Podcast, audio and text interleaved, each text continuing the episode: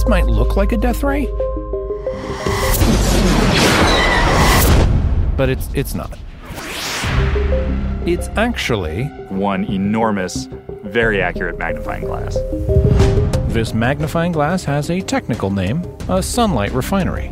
To use it, find somewhere really sunny, plop down a bunch of mirrors, bounce the sunlight into a single spot, and you can melt just about anything. Okay, so it is kind of death rayish. Why do this? Because manufacturing steel or cement requires a lot of heat. And making something super hot has historically meant burning dinosaurs. You look at the massive carbon footprint that is associated with these industrial applications, and it, it can't be ignored. 20% of global carbon emissions, to be precise. And because this technology is so good, it might just change the entire energy industry and prevent World War III in the process.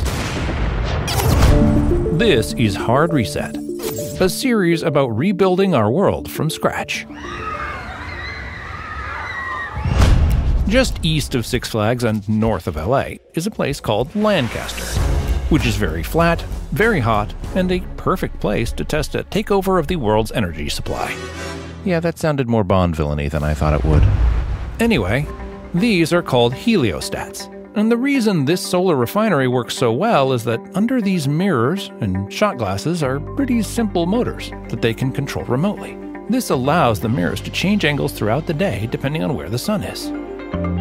How do they know where the sun is? Interns. No, AI.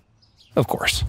You need to take each of thousands of mirrors and point them very, very precisely, accurate to about a tenth or a twentieth of a degree. That's Bill Gross, genius visionary and founder of over 150 companies. Also, super nice guy. Thank you. I really appreciate it.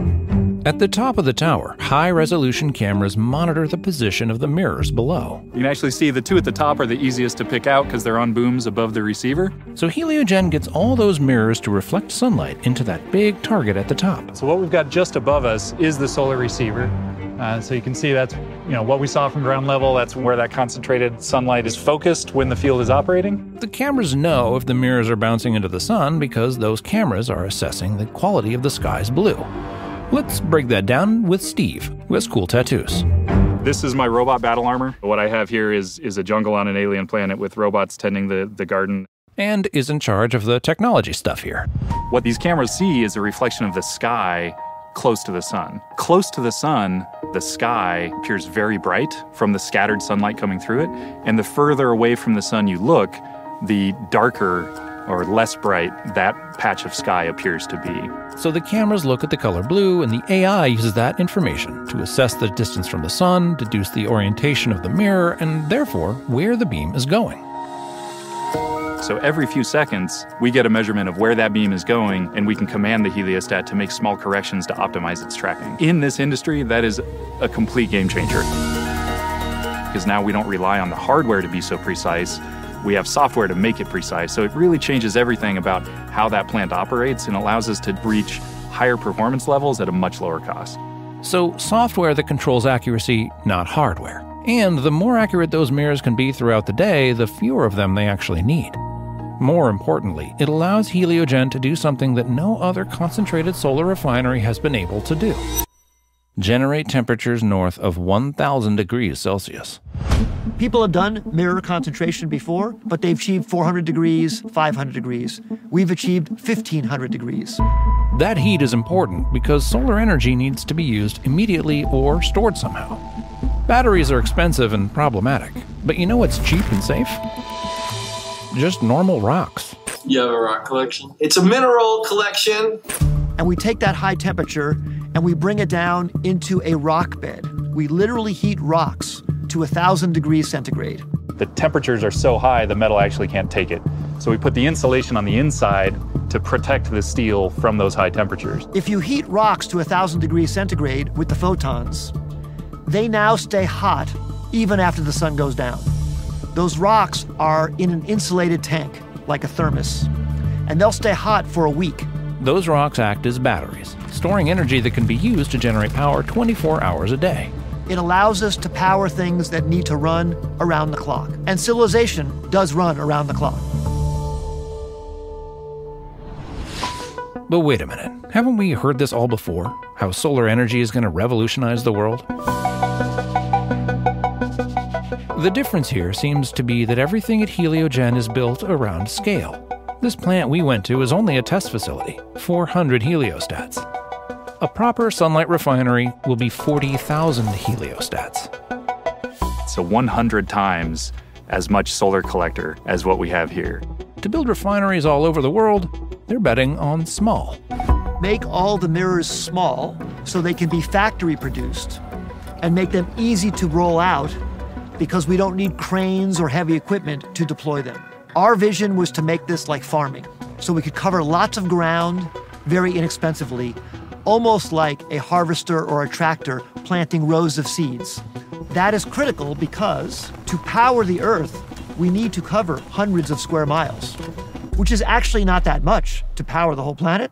Really? But covering hundreds of square miles needs to be done cost effectively.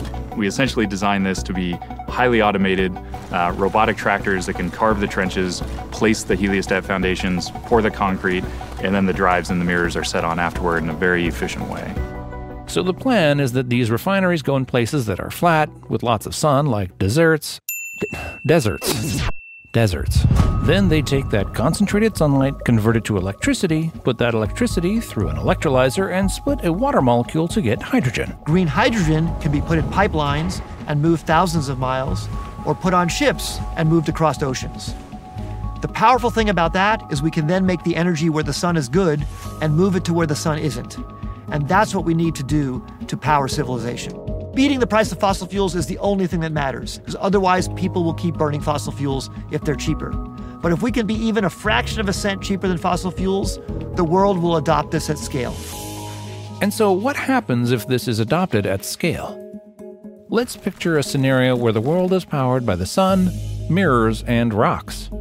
My dream by the end of this decade would be to have a thousand towers in the southwest United States, a thousand towers in Australia, and a thousand towers in the Middle East and North Africa. That way, we can make energy for almost all of the continents because we can move the energy from where the sun is good in those deserts to where the people who need it live. In total, it would take an area about the size of Alaska to produce enough energy to meet today's consumption rates. And with that, we could change the environment and geopolitics. How many wars have been fought? How many people have died, essentially for oil? And those geopolitics are, in a way, the inspiration for this whole endeavor. Um, I, I, do have one story about um, how I lived through the energy crisis when I was a kid. It was 1973 during the Arab oil embargo. There was a shortage of gasoline, so there were long lines of cars waiting at the gas stations on Ventura Boulevard just to get your $5 of gasoline. My mother would wait in that line with me in the back seat of the car, and I, I, was thinking as we waited an hour to get our gasoline, thinking about why is it that there's somewhere else in the world that could choose to shut off our supply, and now people are suffering. Why don't we have another way of getting our energy that's more local?